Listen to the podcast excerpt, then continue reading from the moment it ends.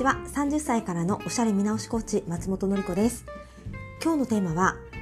衝動買いを減らすについてお話ししたいと思います。最近ね私も春になって欲しいものがねたくさん出てきたところです。でも何でもかんでもね欲しいなと思った時に買ってしまっていたらお家の収納もそして予算もね足りなくなってしまいますよね。なので私無駄なね衝動買いをしないためにある解決法を持っています。何をしているかっていうとなりたい自分を思い描くってことをねやっています。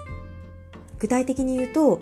えっと可愛いなとかねこれ骨格タイプウェーブでパーソナルカラータイプサマーの私似合いそうなお洋服だなと思っても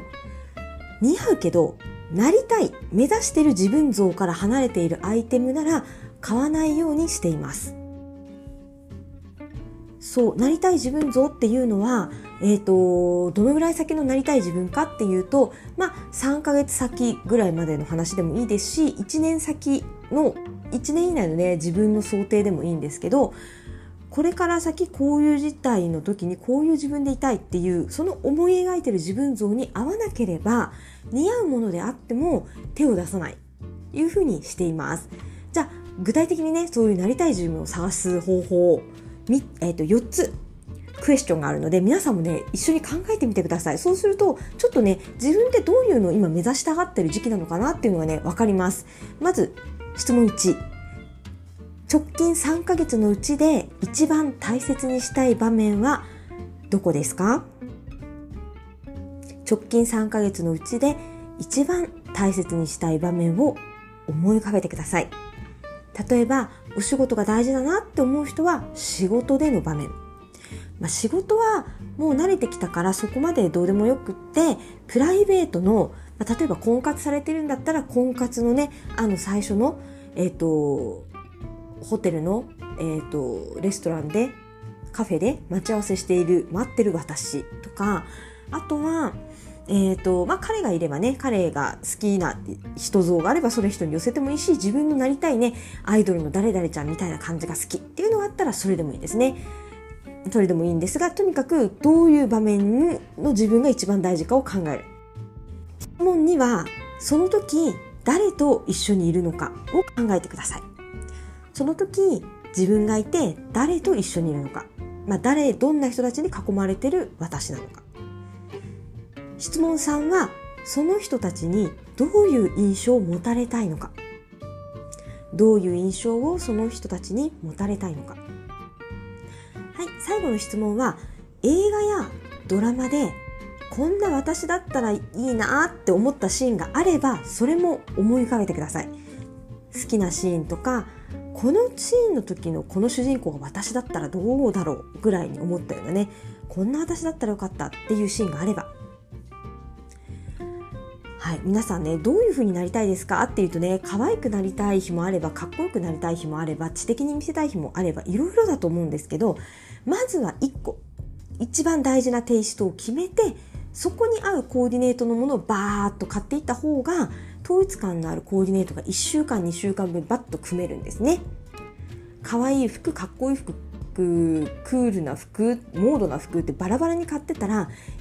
いつまでやっても服が揃っていかないのでまずは1テイスト決めるためにこの4つの質問。3ヶ月のうち一番大切にしたい場面。その時誰といるのかその人たちにどういう印象を持たれたいのかそしてこの映画のこのシーン私だったらなと思うような憧れのシーンがあればそのシーンも思い描く。そうすると一つのテイストがねなんとなくね浮かび上がってきます。例えば新年度の職場復帰の場面で後輩と同僚から素敵な先輩だなとかあとはね女性の同僚からもね一目置かれる。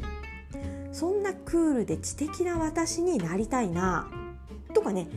言語化して覚えておくんです。そして服を選ぶ時にデパート行った時にルミネに行った時にそれをね思い出すんです。そうすると買うべきかどうか確かに似合うけどこれを最優先で買うべきかっていうね、優先度が明確になります。先ほどのね、職場復帰でクールで知的な私になりたいっていう人は、がね、例えば骨格ウェーブの私と同じね、ブルベのサマーさんだったとして、白いレースのスカートが売っていたらふわふわひらひらのね、確かに似合う。けどそれってクールで知的な私が着ている服かなと思うと違いますよねそれは土日の甘い私が着る服なのでまずは優先順位は下がるってことですよねいっぱいあのお花のねレースがついたえーと、バルーンスリーブのねトップスすっごく可愛い甘いトップスで土日に着るのはすごく素敵だけどさっき考えた一番優先度の高い会社でクールで知的な私からは遠いお洋服。だったらそれも優先度低いお買い物になります。次にジャケットを見てジャケットってウェーブ似合わないって言われてるけどトロトロの生地でできてて肩幅もジャスト身頃もそんなに幅広くなくてぴったりめで作ってあるって言ったらウェーブ用のジャケットで似合いそうだしそして色も白とかだとねサマーさんに似合うしさらに私のクールで知的な私でありたいっていうイメージともマッチするじゃないですかジャケットって。だったらそれをまず最優先で買うということになりますよね。似合う服だなと思ったとしてもなりたい自分像から遠い系統はまずは買わないっていう選択ができるので衝動買いをね踏みとどまることができるようになります。まとめると飛びつく前に私の目指す雰囲気に合ってるかっていうことをね一呼吸置いて考えてみましょう。テイストを絞って買うことで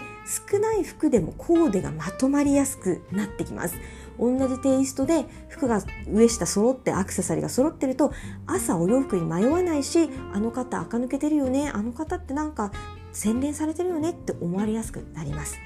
是非皆さんこの衝動買いを減らすための優先度付けやってみてください。それではまた明日。